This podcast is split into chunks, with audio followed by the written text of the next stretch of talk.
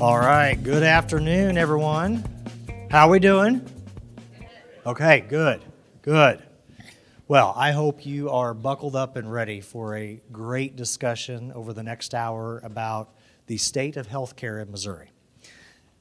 Folks, we spend a lot of time, pretty much every day, talking about what it will take to bring the kids home as we think about the future of rural Missouri. Whether it's to bring the kids home to the farm or at least back home to the community, you have to have opportunity. And that's why we spend so much time working on broadband, which now is no longer um, a luxury but a necessity in our communities.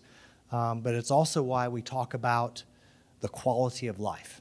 And truly, as we think about rural communities, we have to have access to, to health care services, whether it's uh, emergency services or that acute care. And so today we're going to talk about uh, essentially, we're going to do a two part panel. Uh, first panel focused on just the state of healthcare here in, the, in Missouri. And then part two will be on an opportunity that we see in neighboring states that potentially we can do here in Missouri. So the first panel panelist is Mr. Jon Doolittle. Jon serves as the CEO of the Missouri Hospital Association, which is the trade association for all the hospitals in the state as well as the health systems. Jon is a small town guy himself, up from northwest Missouri, Albany, in fact, uh, and served uh, in a leadership role within the Mosaic system for Albany. I'm going to let him tell more about himself, but as I read his bio, I tell you what, this guy's impressive, and you're going to see that today. Uh, Jon has an undergrad from, from Harvard and a master's uh, from University, is it University of Texas? Texas, Dallas. Okay, so UT and, and Dallas. Um, but something I have really appreciated about Jon, when he became CEO, uh, we got together real quick uh, so that we could get to know each other. And, and I tell you, he is a stand up guy and shares our vision and dream of what rural Missouri can look like when you think about quality of life. So, he and his wife Jenny, you guys have six kids, so they are busy. Jon, thanks for taking time to be down here. What did I miss about your intro? yeah, well, you, uh, you started to refer to me as a panel, and I have gained a few pounds. I'd like to think I still I still fit better as a panelist than a panel, but I okay, you got me. I think I think I'm getting close. Um, Garrett, again, I think the very first meeting I had uh, with anybody outside of our organization when I started at Missouri Hospital Association a year ago was with Garrett and his team, and um, you were very kind to come over, say hi. We're neighbors in Jeff City as far as where the offices are, um, but but way more than that, you got the story right. Um, my role with Missouri Hospital Association, Association actually kind of breaks up what was a really good story that you started to tell there because I was, I was the kid that went back east to college, lived in Kansas City, and the entire time my wife and I were, were there, or I, I was in London, England for a little while working for Cerner, did some other things like that. Um, I always knew that the ability to move back home um, would be something we would really treasure. And so my wife is from Conception Junction, Missouri, real close to Maryville. I'm from Albany, 25 miles away. I tell people we went to different high schools together. And um, I did get the chance to do that. So 2010, my predecessor at the hospital in Albany retired after 29 years of taking care of that community. And the, the board there, which was made up of people that, that I had known you know, most of my life, gave me the opportunity to come home. And so for 11 years, I was president of my hometown hospital and um, got to serve on the board of Missouri Hospital Association for the last seven of those years. And then when my predecessor at MHA retired, I, I became a candidate. And so I was the, the local kid that went away, that got to come home and take care of family and friends and aunts and uncles and cousins and all the rest. And then I kind of broke that about a year ago and, and actually depopulated Gentry County a little bit when the eight of us left Albany and, and, and moved to Jeff City. But um, I hope what I'm doing here, Missouri Hospital Association represents all the hospitals in the state of Missouri, from the biggest to the smallest, you know, north, south, east, west, all the rest. Um, but I think one of the reasons I was given the opportunity to be in this role was that a lot of folks recognize the need to do things differently and better related to healthcare and particularly related to rural life and rural quality of life. And, um, you know, for 11 years there in Albany, I happened to be at the hospital one Monday night, 9 p.m., talking to the emergency department doctor. And into the department walked my mother in law and father in law with a very concerned look on their face. And so, if you ever wonder if this stuff matters, be sitting in the emergency department when a family member walks in, be responsible for the quality and availability of care that are, that are there, and think, all right, is this good enough for my, my father in law? Because if this thing isn't good enough for my father in law, it ain't good enough. And um, it was. We did well. We need to do well collectively. And healthcare is a team sport, just like so many other things we do. And so, what I get to do in this role is try to make sure hospitals and health systems are very focused on caring for those who need us. And as an association guy, I'm trying to do things that are good for everybody and help them come together, help them work together, help them think systemically about how we all bring what we can do to bear on their behalf. Okay. That was a really great intro. Now let's start really big picture. Can you start with what is the state of healthcare as you see it in Missouri and more specifically rural Missouri? Then maybe we can drill down from there. Yeah, let's let's let's do this really quickly. Um, so number one, healthcare. I'll even go a little bit bigger. I'll just go U.S. We won't do global. Okay. Um, healthcare is expensive and it's complicated. And if you don't believe that, then you can't have a serious conversation about it. This country, the people of this country, spend $4 trillion a year on health care. So if you just took the health system of the United States of America and made that into like a national economy, it would be the fifth largest economy in the world. It'd be about the same. The GDP of healthcare in this country is about the same thing as the, the GDP, the gross domestic product, the value of everything that's produced, be about like the, the country of Germany. Okay, so it's, it's almost 20% of the GDP of this country is healthcare. So we spend lots and lots and lots of money. And when people around the world need access to the greatest technology, the greatest expertise, and all the rest, you know, they, they often come here. I mean, if you've ever been to Rochester, Minnesota, um, there's an awful lot of private jets near Rochester, Minnesota. There's people from all over the world flying into the Mayo Clinic. The same thing would be true of, of Cleveland Clinic, Johns Hopkins, academic medical centers all around the country. I mean, the, the absolute best of it is here. But the flip side is, as far as just overall kind of population health and, and, and measures of health, we actually don't score that well compared to the rest of the world. Our life expectancy isn't as high as it is in a lot of industrialized countries. Infant mortality is actually higher, which is bad, than it is in a lot of other industrialized countries.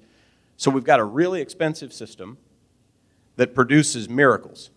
I mean, it just, it's the best in the world at, at, at heroic, life saving care. But we also have a system where um, it's a little bit disaggregated as far as who spends money and who benefits and who makes money. So, hospitals and health systems, you talk about that, that 4 trillion. Um, there's an awful lot of what's produced in healthcare in this country that doesn't go through hospitals and health systems. You think of pharmaceuticals, you think of insurance companies, you think, you think of a whole lot of other players in the field. Um, but, but probably about a third of it flows through one of, one of the 5,500 hospitals in the country. Okay, now bring that to Missouri. Um, it's a significant industry in the state. Um, because we have cities on borders, it's a source of sort of medical tourism here, even in the United States. People come to Kansas City, to St. Louis, to Springfield, to other urban areas in the state from outside of the state to receive access to this, this life saving care. We also have a really good network of hospitals of all sizes around the state. There are about 140 hospitals in the state of Missouri. 35 of those are the smallest sort of what are called critical access hospitals, small town hospitals by definition. Medicare pays them a little bit differently to try and make sure that they can be out in um, a more rural area like Albany, Missouri, like Appleton City, Yep. um, so, that they, so that you can have access to life saving care, convenient care in places like that. So they get paid a little differently. Um, and then there are other rural hospitals, suburban hospitals, urban hospitals, all the rest. So let me, oh, I'm sorry, I clicked before, without warning there. I've got some real simple little things to show you here about Missouri hospitals, particularly. So I, I started bigger than hospitals, but let's, let's talk just a little bit about hospitals. So this is all about hospitals in Missouri, and this is from the year 2021. Okay, so this is old news now a little bit, but the, we haven't gotten to the end of 22. I can't tell you what it looked like at the end. You take all hospitals in the state of Missouri in 2021, and as you, you can't talk about healthcare the last couple years without talking about COVID and the pandemic and what happened. No matter what you feel about any part of it, you, you can't talk about it without ad- acknowledging businesses shut down, schools shut down, hospitals didn't know what they were dealing with. We had to pay whatever it took to get access to people and supplies and all the rest to be able to take care of people. And if you look at this at the top, Missouri Hospitals 2021, this is operating margins. So, did you make money with the way you ran your business last year? And we knew this was going to be kind of hard to read in here, but the red is bad, the green is good, and it's about a 40 60 split. So, 40% of the hospitals in the state of Missouri in 2021 lost money on operations. 60% of hospitals in Missouri made a little bit of money on operations 2021. Well, if you're barely squeaking by as an industry, that's usually not good news. And, and for individual hospitals, that's true. Now, you look at the mix even more than that. Like we said, we got hospitals of all kind, and there's 140 of these. Urban hospitals, by and large, did a little bit better. About 28% lost money, about 72%. All rural hospitals in the state, 53% lost money, 47% made money. And those critical access hospitals, those 35 kind of the smallest hospitals in the state, they were about a 50 50 mix in 2021. Well, here's another, you know, if you don't see anything else, this operating margin column here is reflected here as well. We got a lot of extra money from the federal government in 2021 to help with that. You think of it as kind of a wartime effort. You know, all hands on deck, do what you got to do, be ready to deal with COVID. Huge declines in what normally would have been things that we provide. And so we did the with and without. And what you can see here is urban hospitals, if it weren't for that provider relief money, the average operating margin would have been 0.4%, so barely squeaking by, and they were the best. Without the provider relief money, critical access hospitals would have lost 3% on average, all rurals 3.7, and all hospitals would have lost 3% margins in 2021. So it's been a rough time. It's been a rough time financially. More than that, it's been a rough time just going through the last couple years, just like everybody else has. It, it, it hadn't been a lot of fun uh, in a lot of places since the start of this, the COVID pandemic, March of 2020. And it surely hasn't been fun um, to be in the business of providing health care. And so we've, we've lost a lot of workers. A lot of people who've been there are tired, they're worn out, and frankly, from a uh, sort of operational administrative standpoint, it, it, hadn't been the best of times financially either. It is what it is. The other really important part here, I don't want to sound like I'm whining, but, but this, this deal right here, we call it payer mix. The reality is, a lot of the money that flows through that healthcare system comes from a government. Um, Medicare is the dominant payer for health services in this country, and Medicaid uh, is, a, is a portion as well. Then you got private insurance, and then you have folks who don't have any insurance. And that's kind of your breakdown. Well, Medicare and Medicaid um, don't, don't attempt to pay what it costs to provide the care. They're, they're designed to pay a little bit less. They want to pay enough that the people who provide the care can keep the doors open, but they don't want to pay more than they should. And so you get some kind of cross subsidization where private insurance tends to cost a little more and they pay the hospital better than Medicare does or Medicaid does. They surely pay better than, than, than the uninsured would. So it's a weird thing to run a hospital or a health system when roughly 70% of your patients, either they themselves or the person providing their coverage, expects to pay you less than what it costs you to provide the care and, and that's, that's really, that's the system. And so it, it causes uh, a whole lot of discomfort and, and weird incentives when it comes to that. And um, I don't know, it, it, it is what it is. Now, the good news is it's not just operating margin, right? Folks have investments, they have phil- philanthropy programs, they have other ways to, to access care, keep the doors open. But, but truly on operating margin, 2021 was a bad year. 2020 was a bad year. And here's the, the, the sort of bad part this is just the inflation graphic. We can talk inflation anywhere you want to. Um, the reality is, from 2019 to 2021, our expenses went up about 17%, and our reimbursements went up about four or five. you don't get to do that for very long. Um, and then the, the last thing is okay, well, that was 2021. What do we know so far about 2022? Unfortunately, so far for hospitals and health systems, 2022 is worse than 2021. And so there's a, there's a consulting group called Kaufman Hall that, that runs a study. And what they're showing here is on average for hospitals, operating margins to the extent that they were positive, they're down about three quarters from where they were. Expenses are up and discharges are down. And so, honestly, right now, when you're a hospital association guy, you hear a lot of concerns from members about how long, how or how long they're going to keep this thing going. And so it's our job to help help work on that problem and think of ways to produce better care at a lower cost, but also to go fight for reimbursement from from the folks who are paying for care, and the majority of those are government sources. So, Jon, at this breakout session last year, the first panel we had was focused on supply chain constraints. Uh, sounds familiar, right? I mean, you're, you're bringing Very that up. So. Uh, talk a little bit more about the labor situation, particularly, you know, in rural areas. What are you hearing from your members? Well, it, it's it's interesting. Um, you know, I ran a small hospital for 11 years, and and consultants would, would occasionally come out and talk about, you know, what was our staffing plan or our nursing staffing or whatever else it was, and they'd, they'd say, well, you know, they'd run through their little checklist and they'd say, well, what's your what's your no call no show rate? We're like, what what's that? And I said, well, when people don't show up for work and they, and they don't tell you they're not coming, they just don't show up for work. I said, well, we don't have one of those, right? We, we live in a small town, everybody knows everybody. When somebody's supposed to come to work, they come to work.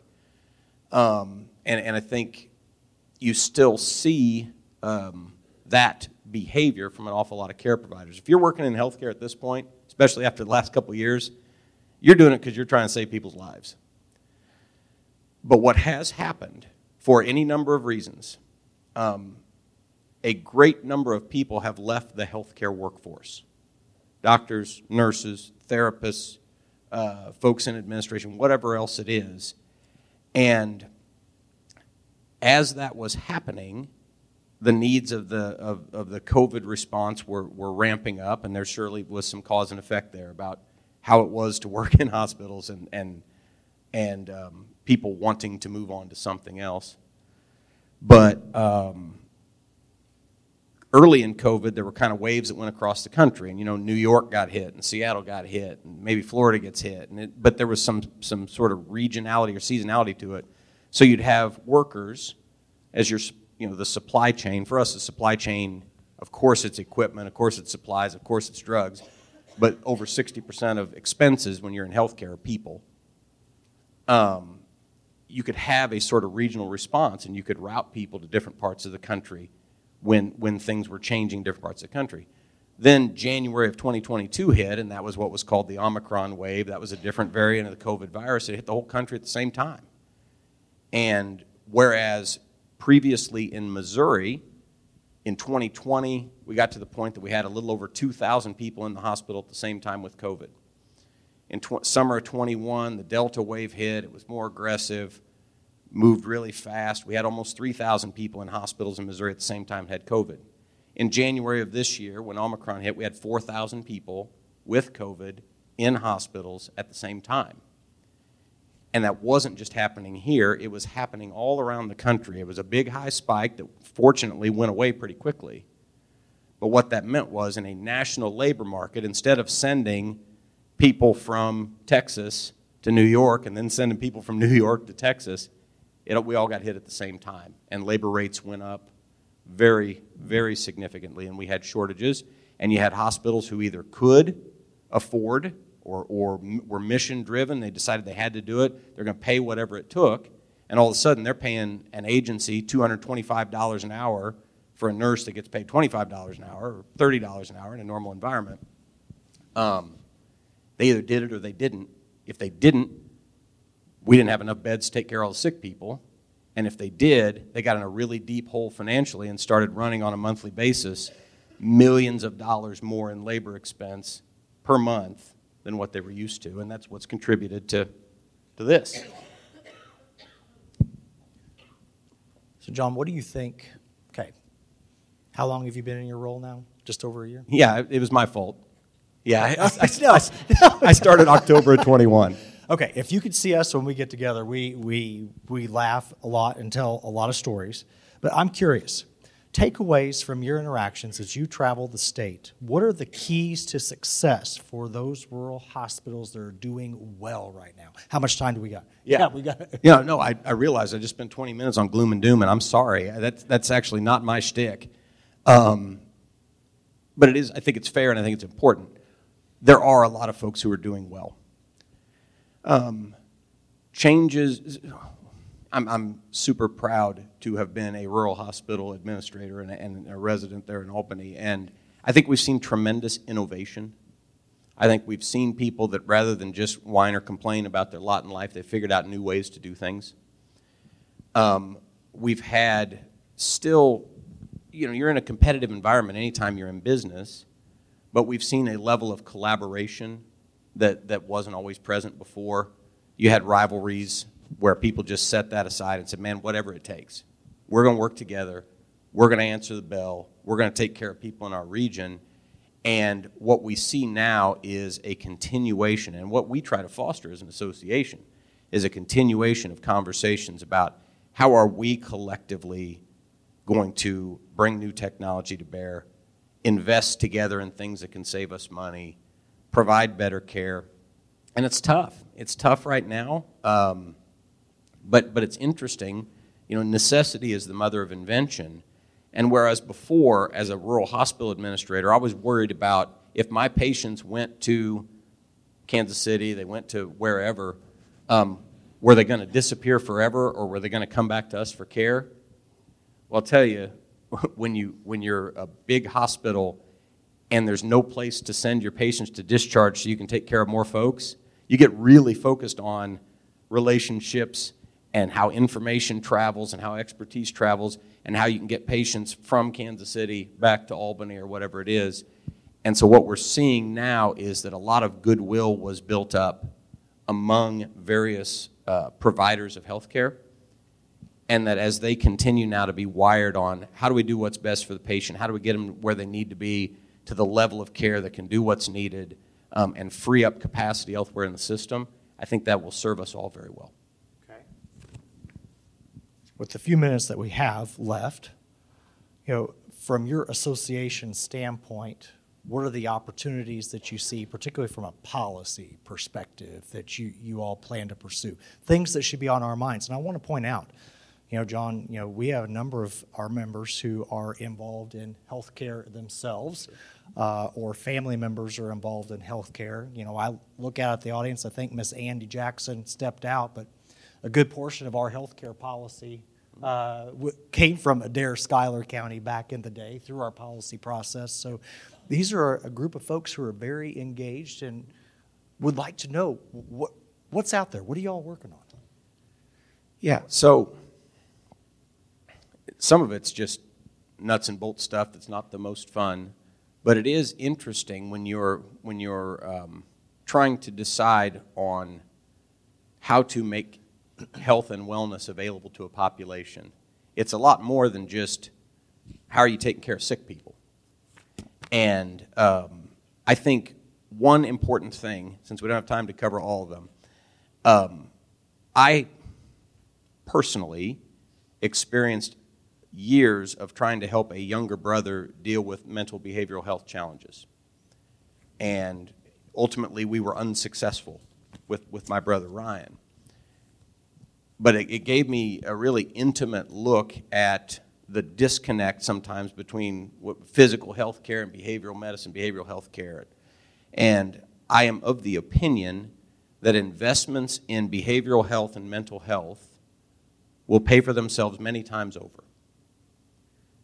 We got root causes of people's health status that have to do with nutrition, that have to do with exercise, that have to do with safe living conditions and all the rest. Um, but uh, this, I think we have a particular moment here where we're recognizing the depth of behavioral and mental health challenges, and we know that we're understaffed and under resourced in treating those. There are a lot of other sort of more selfish things from a policy standpoint that a hospital guy could talk about, but if we collectively can get really good at um, increasing reimbursement, funding, research, availability, and awareness for mental and behavioral health, I think it'll pay off many times over. I'm just curious. You know, we talk about this. You know, I serve on the board of directors for my hometown hospital, and the number one need we need is behavioral health services, accessing those services. I'm curious, in your communities, how many of you would say, raise your hand and say the same thing, that behavioral health is a, okay, yeah. I mean, that's why, Jon, you know, we partnered with you all a few years ago along with University of Missouri Extension uh, to really work on tearing down stigmas associated with mental health. American Farm Bureau has the uh, Farm State of Mind website uh, portal where you can find resources, but truly, I appreciate you mentioning that because I think you replicate that in communities across the state where we know that that is a major need. I think, Jon, what we're going to have to do is probably have you come back over and we're going to record another podcast so that we can keep going with these discussions. People actually listen to us just tell jokes at each other. we could probably come up with some really corny stuff. I'm sure. No, I, I, I feel bad because I feel like this was a really downer 20 minutes. This is the reality. And, and guys, to the extent that you can help, support, work with providers in your local communities, it makes a difference. Um, if you can be open-minded when, you when your organizations think about different ways of doing things. In our case, we partnered with a larger organization. I came really close to being the SOB that closed the hometown hospital. Um, we weren't really there, but that's what, that's what people thought about me. Um, we took a risk. We became part of something larger. It has worked well for us. It's not for everybody. But I guess the message I would give is um, we got big problems to solve. We have incredibly important work to do this country needs strong rural communities. It always goes back to that. Somebody has got to do the work that needs to be done in rural communities. Quality health care and access to quality health care is a right, and it's something that people in rural communities deserve, and we have to work together to make sure they have it. That's a perfect transition. Let's give Jon a hand for.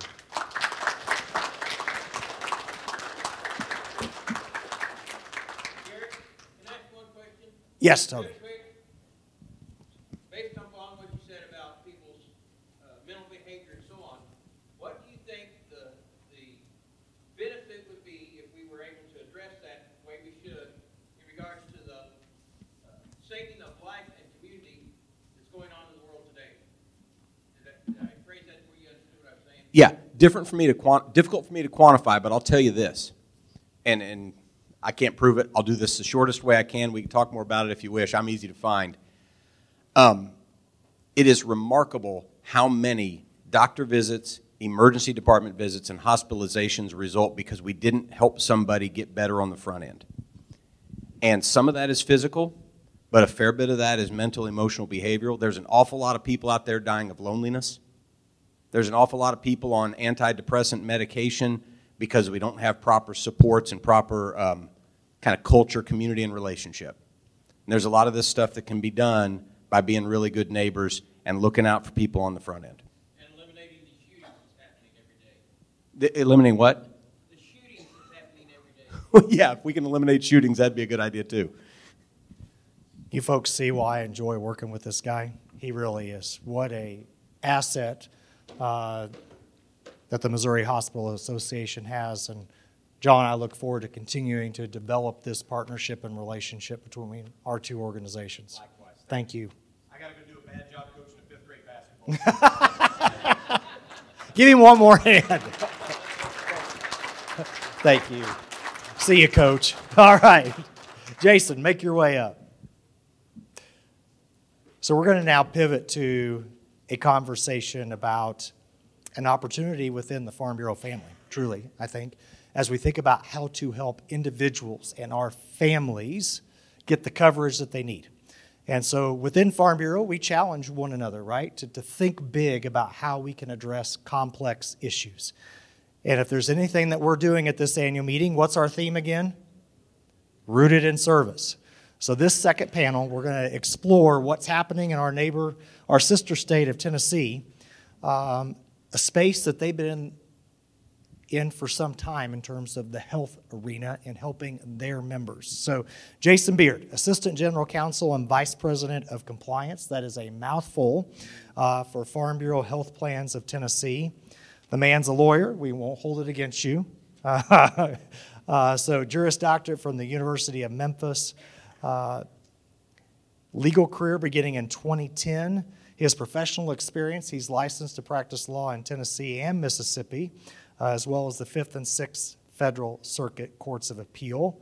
He actually began as a labor and employment attorney uh, with a private firm and then was an assistant commissioner within the Tennessee Department of Labor and Workforce Development. I certainly am glad that Tennessee uh, grabbed your expertise and brought you into the Farm Bureau family. Jason and his colleagues have been great thus far as we have talked about health plans. And you all will remember last year at annual meeting, we gave you all a survey, okay? And one of the questions was really looked at should this be something that Farm Bureau explores as a, as a member service? So, as a follow up to that discussion, we thought better way to continue and get into the nitty gritty than have Jason come. So, Jason, what did I miss about your bio, or where do you want to start? Oh, thank you, Garrett. I, I, I, some of that's even true. Uh, after looking at uh, Jon's uh, bio, I thought, well, I, I got to put something in there. So, uh, but no, eh, that that pretty well covers it. Um, I've been with uh, Farm Bureau Health Plans in Tennessee for uh, going on five years now. actually grew up in Maury County, which is where our headquarters is located, a little town called Santa Fe. We didn't know how to pronounce it. Um, but grew up on a cattle farm there, and uh, you know I'm one of those, uh, come from one of those families where uh, one of my parents had to go to town to get a job to be able to pay for health coverage for the family, and uh, and that was uh, that was how my whole life went. Uh, my grandfather's farm ended up getting sold off because that wasn't a thing that we were able to to man and work uh, because we did have to stretch the resources out in different directions. And so this is very personal for me. It was a, a, great honor to be able to have the opportunity to come back to Farm Bureau and be able to help with uh, uh, the health side of things because that's really, uh, you know, I'll commend you guys on so many things that I've been able to see in the short time I've got to visit with you here. But uh, I see a whole lot of those those corduroy jackets walking up and down these halls uh, with our FFA kiddos. And this is such a great opportunity for them. You've got young people, lots of young people who are interested in agriculture. They want to continue uh, the family farm. And if we don't make it affordable for them to do that and still be able to take care of their family's needs, then they're, they're going to have to make a choice that could end up a lot like my family's situation did, where they lose a lot of acreage, you lose a lot of acreage, you lose the ability to create income off that acreage, and somebody has to go to town. And so, uh, being able to be a part of what we do to make, uh, to provide a service, uh, you know, what, what you guys have, it's all about service. That's what we do as the Farm Bureau. It doesn't matter if it's Tennessee or Missouri. Uh, we are listening to our membership and we are taking those ideas and we are creating opportunities to better serve your, you and your families. And that's what we do at Farm Bureau Health Plans every day. So, so some of you may not know, Tennessee Farm Bureau is kind of the behemoth uh, within the Farm Bureau family. They are the largest in terms of membership. And, and truly, we know, you know, you all for some time have been known for member services. Can you walk us through the background? I mean, because it's not like Farm Bureau doesn't help in the health space. In Missouri, through our brokerage company, you know, we're able to help members, but this is different what Tennessee has done. So walk us through the history. Well, in, uh, it all started in 1947. I wasn't there. Um, but I'm told that we started selling uh, what they called hospital plans back then. Uh, worked with Blue Cross Blue Shield of Tennessee to offer those plans uh, through our you know agents out in the field, and and that's kind of how things continued. At, at, over time, things evolved into uh, uh, what we would recognize more as, as more comprehensive health coverage, and we were very, tied very closely to Blue Cross Blue Shield on that. Uh, in 1993, uh, we went to the Tennessee General Assembly and we requested uh, to uh, a provision in the Tennessee Code Annotated that more or less said what we do isn't insurance. Now, at the time, it was uh, done for tax purposes. Uh, we had no earthly idea that 2010 was was ever going to happen, uh, but we were we were trying to keep our administrative costs down so that we could better serve our membership. The reason we were able to go to the legislature at that time and ask for this uh, exception is because we are the Farm Bureau. And that's not said, said in a braggadocious way. It's, it's because we have earned over a long period of time. You know, the Farm Bureau Federation in Tennessee has been around for 100 years. We celebrated 100 years last year. And, and the health plan is celebrating 75 years uh, this year we were at a point where they knew who we were, they knew who we serve, and they knew that we did it with that eye on service. And our customer service is unparalleled. I know you guys experience the exact same thing all across the state of Missouri on your P&C side and the other services that you offer to your membership. And so we were able to go and say, we are, we are asking for an exception. We are asking to, in, in short, be treated differently. And you can trust us because you know us and you've known us for a long time. And you can trust that we are going to do this and do, it, do what's in the best interest of our members as we do it. So that was passed, and everything went on basically from the membership side exactly as it always had been. And then 2010 happened the Affordable Care Act. Everything changed. The Affordable Care Act uh, applies to health insurance. And insur- health insurance is defined by state law. Our state law says what we do isn't health insurance. So basically, what we were able to do is to continue to offer coverage. We're, we're, you'll, be, you'll see that we are very careful never to say insurance. We, we have health plans, we have health coverage. Uh, it is the functional equivalent of health insurance. Um, but what we offer is basically what health insurance looked like before 2010. So the main difference is that we are still able to uh, do medical underwriting. So that makes sure that the, uh, the, the, highest risk uh, individuals who come in who apply, we are able to deny those. And we are able to put, uh, have pre existing waiting periods. And we are able to, in some instances, this doesn't happen very often, to have riders for a period of time on a policy. Now, so that's all the negative stuff, right? That's where we get tomatoes thrown at us and that we're terrible people and all of that. We make no claim whatsoever that we are the answer for everyone. In fact, we're very emphatic that we're not the answer for a great many. For the Affordable Care Act, if, if it's an individual who uh, is eligible for a subsidy, we can't compete with a zero dollar premium. But for those who make just enough that you don't qualify for a subsidy, but you don't make enough to pay two or three thousand dollars a month for your health coverage for you and your family, we are absolutely an option. And see that that's a, another thing that a lot of people want to throw at us is that because we do medical underwriting, they say we are sucking the good risk out of the ACA and making the ACA rates go up. We've had independent firms do extensive research into that and what we've actually, what they have actually uncovered is that we're not pulling anything out of the ACA. The folks who come to us are individuals who most likely would have gone uninsured otherwise because they fit right there in that middle ground. Uh, for 65 and under, uh, it's a, I believe about 80% of folks they get their coverage through an employer. That subsidized coverage through their employer, also something we're probably in many cases not going to be able to compete with. So, really looking at about a, a 10% or less slice of the pie. And so many times, those end up being uh, entrepreneurs, people who are self employed, and people who are on the farm.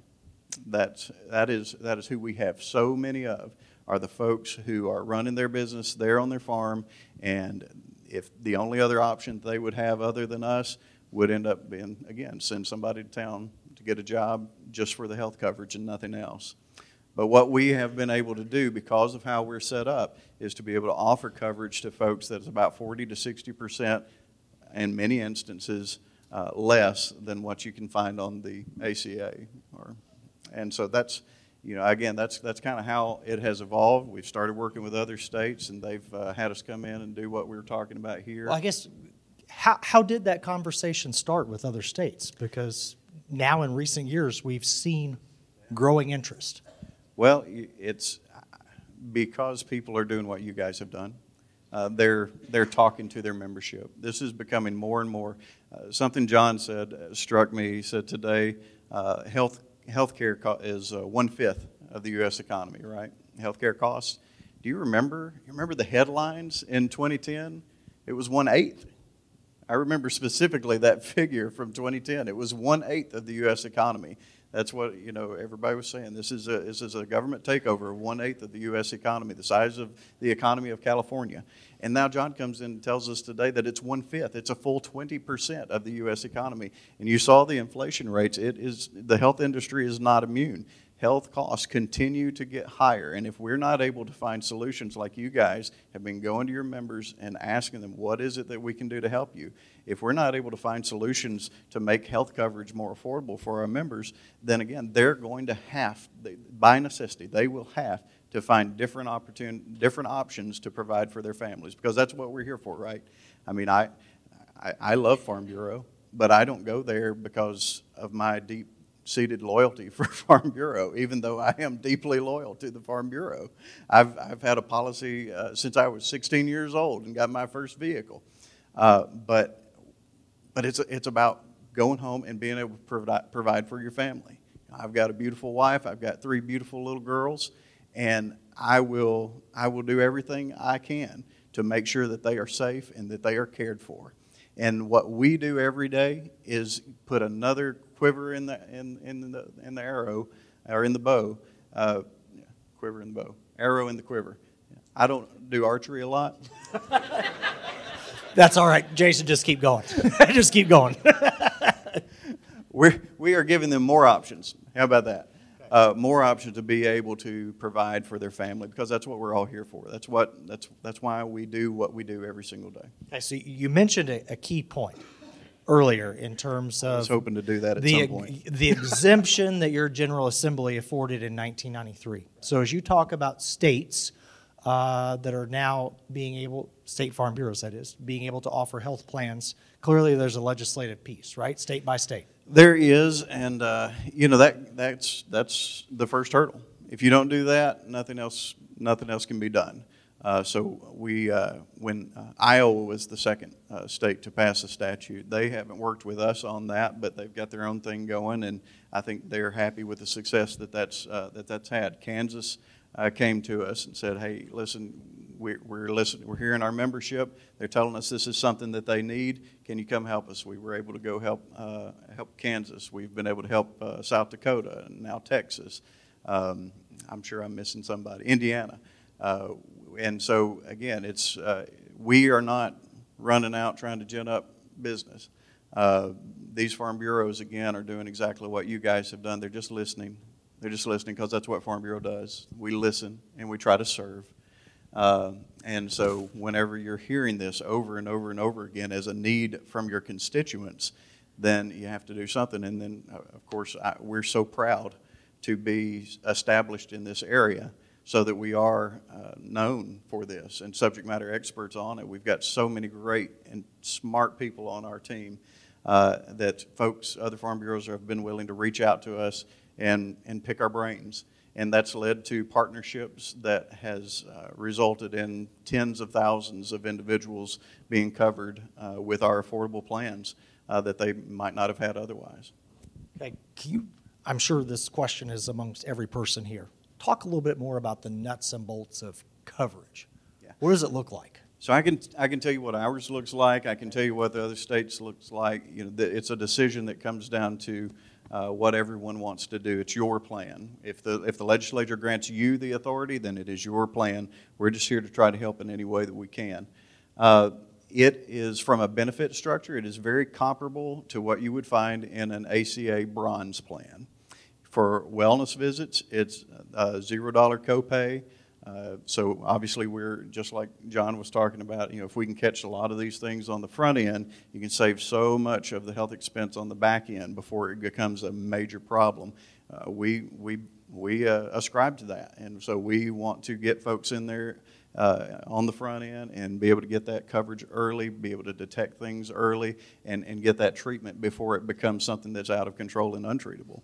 Uh, so that's part of it. We, it's, it's a very comprehensive plan from uh, uh, another benefit. I can't go through uh, line by line of what's covered and what's not, uh, but I can say it works just like you would normally expect um, insurance to work. Uh, there are copays, there are deductibles.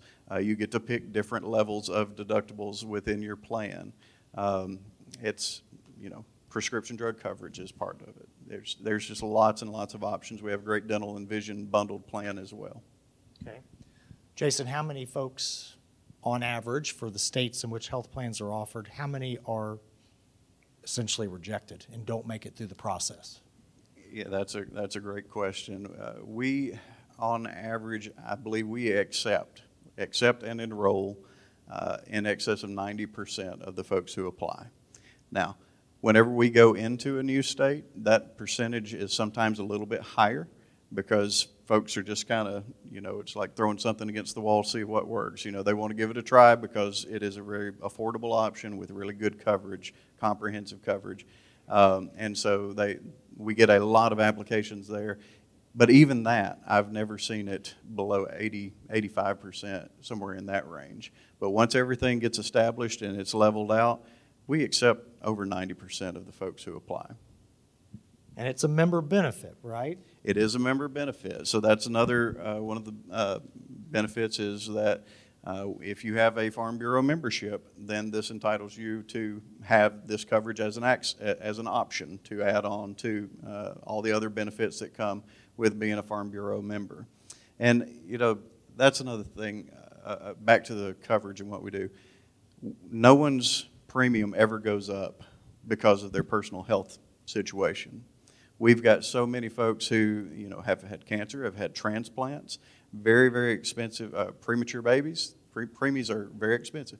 We've never, nor will we ever, at any point, uh, increase that pers- that individual or that family's premium because of their individual health experience. Now, there are there are rate increases from time to time. It is always based on the collective uh, experience of the entire group. Okay? There is never a point where someone has a catastrophic injury or illness where we say, nope, we're dropping you. You're too sick. Sorry, we're dropping you. If you get in, if you're one of that 90 plus percent, and you keep paying your premium, then you're on the plan. We've got folks that have been on the plan for decades. And then when they hit Medicare eligibility, they enroll into one of our Medicare supplement plans and we just we keep people for life. Uh, and so that's that's kind of how that goes. Again, a lot a lot of folks they want to they want to throw in the scare tactics of all the other things. The proof is it's never happened. It's never happened. I'm real curious. Okay, get your questions ready because we're going to have about eight minutes for questions. What percent of Tennessee's population do you think, like uh, of the total market, how many are you know, as we talk about this, and again, some of the scare tactics that are used, I mean, I appreciate the point that you mentioned earlier that so many times the people that you're serving are people that were not being served before, right? The unmet need. So, what does that look like in Tennessee, you think, with your population? Any idea?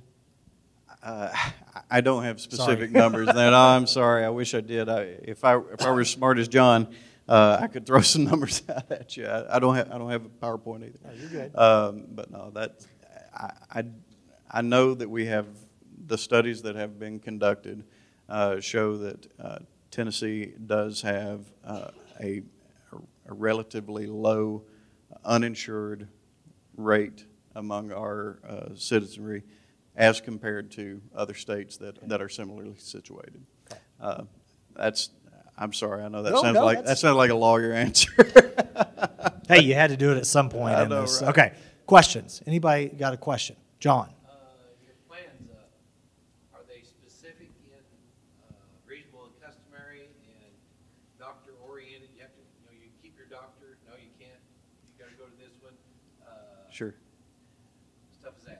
No, that's that's a great question. So we uh, utilize the uh, United uh, Healthcare uh, PPO network, and so it's an extremely broad network. It's a national uh, network, and so if uh, if you guys were to get this legislation passed and decide you wanted to work with us, and this is a way that you wanted us to help, it, you would tie into that United network on on day one. Uh, we also in that vein. Uh, if uh, we do we do pay for out of network, we do have out of network benefits as well. Obviously, the in network uh, benefit is uh, more advantageous than the out of network.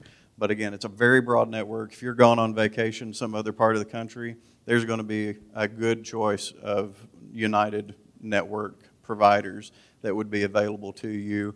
Uh, we do not. Uh, also, kind of in that vein for specialists, we do not require a, pref- uh, a referral. If you need to go to a specialist, you go find the specialist in the network, and you can get that service uh, without having to first stop off at your uh, primary care physician and then get them referred over. Mr. Cruz, I think, did you have one? Okay. Okay. Yep, Representative Berger. How many different plans do you offer, different levels of plans do you offer? So we offer two plans that would uh, be considered kind of more of that comprehensive coverage, and those are the two that uh, I've described as very uh, close in line with the benefits offered in a ACA bronze level plan. Uh, we also offer a major medical plan, a high deductible health plan, uh, and um, well, I was going to say we in Tennessee, we do a short term plan. We don't typically do that anywhere else because it's just not very popular. Folks aren't really asking for it. So people can buy into the plan that's tailored for their needs, that's what, Yes, sir, that's right. That's right. And those are family plan. Uh, some of those have family options. Some of them are, are some of those are just individual options. And within each plan, there are different uh, uh, deductible rates. So obviously, the higher your deductible, the lower your premium would be.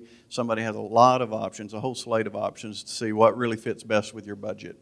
Uh, we also, for the folks who become Medicare eligible, we do have Medicare supplements, and we do have a, uh, a dental and vision bundled plan. It's just one premium for both sets of benefits. It's the Delta Dental uh, Network and the VSP Vision Network.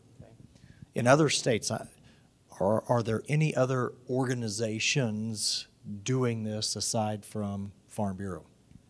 Uh, not exactly the way we do it. Um, again, I think it comes down to that. Uh, you've heard of health sharing ministries. Uh, those are great options for a lot of folks. They are set up in an entirely different way uh, as far as how they reimburse uh, claims. Um, it's I'm not going to get into the details. It's just different. What we do again is the functional equivalent of insurance. We do, those those premiums do come into a pool. Uh, it's that risk is then spread out across the group, and those claims are paid. We own that risk. We hold that risk. There's never going to come a point where the pool runs dry and we say, "Oh, I'm sorry. Uh, if you'd gotten sick in January, we would have been there for you, but unfortunately, it's December and and er, you know we had too many claims." It's not ever going to hit that. We we keep uh, reserves that uh, meet and, ex- and far exceed any Department of Insurance uh, financial reserve requirements for a health plan. Jim? Do you have, is there a flex plan part of this, and can you use it as a secondary behind an employer health plan? So, uh, help me with what you what exactly you mean by flex plan. It's something you pay into, it's tax deductible. Okay, like a flexible savings account. Okay. We do not have uh, flexible savings accounts. Those can be paired uh, with the high deductible health plans. Uh, however, that's not something that we handle. You would have to find some other entity that just does flexible spending accounts. Uh, and as far as the bringing in as a kind of a supplemental or secondary behind uh, a primary insurance, uh, we are able to coordinate benefits. And so we do that a lot. Uh, usually it ends up, uh, actually, what I see the most is it ends up being on children. Uh, if mom and dad have their own plans and they have added their, uh, the kiddos as dependents on both of those plans, then we have a whole department area that works with coordination of benefits. Anybody else? Right there. Craig Duffin, Pettis County Farm Bureau. What, uh, what kind of time frame do you see from the time like the the organization would take this on to implementation? Oh, that's a- that's a great yeah, question. Very good question. Very good question. So, uh, so for us, with the other states that we've operated in, it, it starts with getting the legislation passed. Uh, and obviously, after that, sometimes it takes a minute for the governor to get the signature on it. And we really, we're really in a holding pattern. Uh, It's, we can we can start doing a lot of stuff and planning a lot of stuff. Like for instance, my team, we we draft all of the policy documents. We draft all of the, the applications, all of the other things that go on. Uh, just because you guys have mentioned that you're interested, I've already had my team go through uh, Missouri state law as far as the Medicare supplement, uh, you know, minimum standards, just so that we're familiar. If the time ever comes where we get the green light, then we're ready to hit the ground running because we want you to get you guys to have a product as quickly as possible. It it's usually at minimum six months for us to get everything set up. So if uh, the legislation were passed in the uh, spring session, it had the governor's signature by summer, then we could probably have uh, some plans ready to go with effective dates on January 1st. No pressure. I'm not going to say we're not hustling during that six months. We are, but we can get it done. So Blake's given me the hook that uh, we're out of time.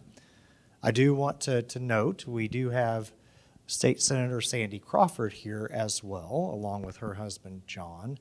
I'm not going to tip my hand too much, but be listening for a reference in my annual address in the morning about quality of life and health care. Okay? So, so be listening. Think big and do good, folks. And this panel has been about thinking big and doing good. Having Jon, Jason, you coming, uh, appreciate the trip that you made here. You know, again, the respect that we have for our sister state farm bureaus and the work that they do, and the work that we all do collectively for one reason the fact that Farm Bureau is truly rooted in service. Um, the opportunity is great. I should note so, Emily Leroy, Emily waved to the crowd. So, Emily, I noted for our county presidents, Emily serves as senior advisor in the office of the president, which basically means she takes on all special projects. Uh, Emily has also uh, taken up uh, the Foundation for Agriculture, so you'll see her working the booth. But Emily is running point on being our brains, uh, if you will, on, on all things rural health. So, again, be listening in my address tomorrow for an important update. And, and there's a reason why I noted um, Miss Sandy Crawford uh, and her attendance today. She's been taking copious notes. Also, want to point out our, our great insurance management team that's here. You know, within Farm Bureau, as we talk about service, we do it under the banner of one Farm Bureau. And I'm so proud of this team and the work that happens between Federation and our family of companies. So, so thank you all for being here as well. So, with that, folks, we are adjourned, and uh, we will see you at dinner at 5 o'clock. Thank you.